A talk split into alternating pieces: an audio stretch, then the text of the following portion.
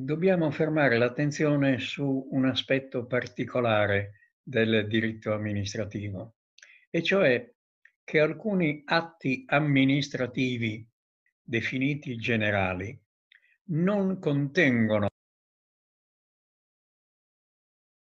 la disciplina di un caso singolo o di più casi determinati, ma contengono invece regole di carattere generale e danno efficacia verso una pluralità di soggetti.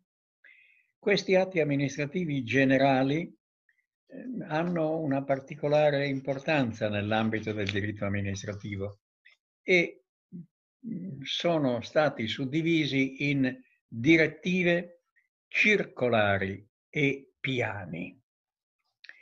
Consideriamo innanzitutto le direttive. Le direttive che adesso noi esaminiamo sono nell'ambito nazionale, quindi sono atti amministrativi del sistema amministrativo interno nazionale. Abbiamo anche delle direttive comunitarie che esamineremo nelle prossime lezioni.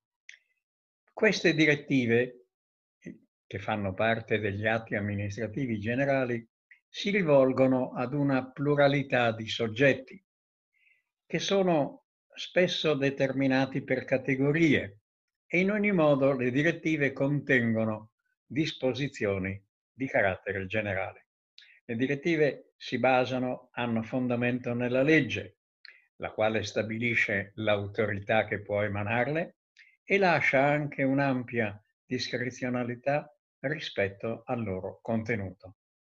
Le direttive sono importanti perché vincolano i successivi atti amministrativi che sono stati, che saranno poi emanati sulla base di esse. Le direttive intervengono in molti settori del diritto amministrativo, specie in quelle parti dove il diritto è legato con i problemi della economia. Altra categoria degli atti amministrativi generali sono è costituito dalle circolari. La circolare o le circolari sono degli ordini, sono degli atti amministrativi rivolti agli uffici tra i quali devono circolare.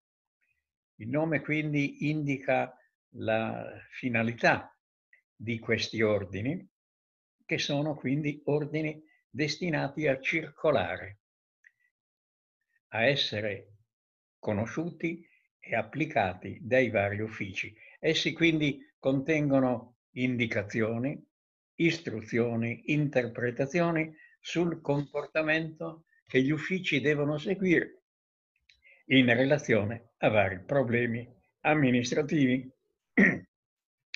Le circolari sono espressione della discrezionalità di alcune autorità, che sono per lo più al vertice della gerarchia amministrativa.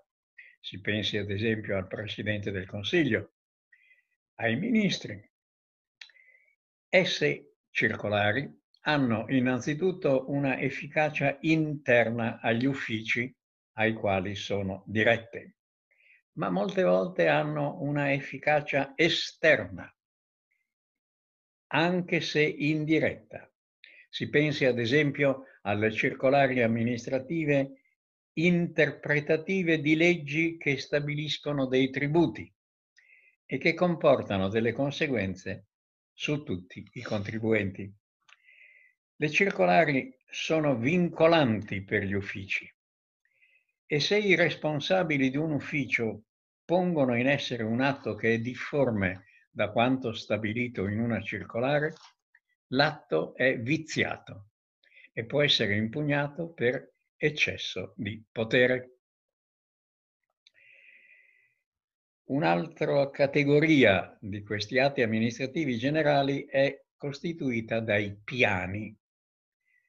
I piani, che possono essere stabiliti dagli organi centrali o anche da altri enti pubblici, anche locali, sono degli atti amministrativi generali, che contengono l'indicazione delle finalità perseguite e dei mezzi per realizzarle. Si pensi ad esempio al piano sanitario nazionale, ai piani sanitari regionali, ai piani regolatori in materia di edilizia. È un aspetto particolare che prende spunto da certi aspetti dell'economia pianificata, quindi stabilita secondo un cronoprogramma, secondo determinate regole. E i piani condizionano i successivi atti amministrativi, che non possono contenere disposizioni in contrasto con essi. I piani degli enti regionali contengono disposizioni generali in materia di competenza regionale. I piani degli altri enti locali, comuni e province, indicano anch'essi degli obiettivi e hanno efficacia nel territorio di questi enti.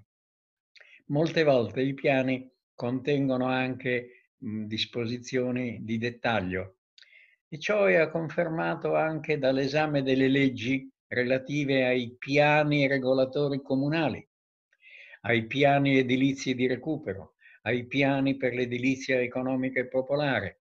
Insomma, vi è un intreccio nel nostro sistema amministrativo tra le regole tradizionali, che c'erano ancora fin dal tempo dei Romani, e le regole anche del secolo scorso e anche di questi ultimi anni, dove questo aspetto della pianificazione indica questo modo particolare, caratteristico, di stabilire degli obiettivi e dei termini temporali e degli oggetti che devono essere realizzati. Teniamo conto che i piani sono vincolanti nei confronti non soltanto dei soggetti a cui sono destinati, ma anche nei confronti dei terzi, che potrebbero avere degli interessi diversi e contrastanti.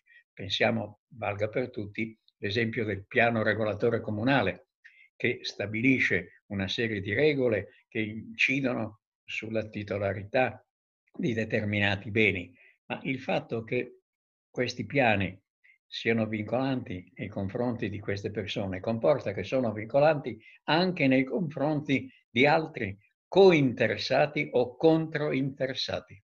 Questo fa vedere come anche in questi aspetti di atti amministrativi generali vi è questo legame, questa forza, questo collante che tiene assieme queste varie regole giuridiche.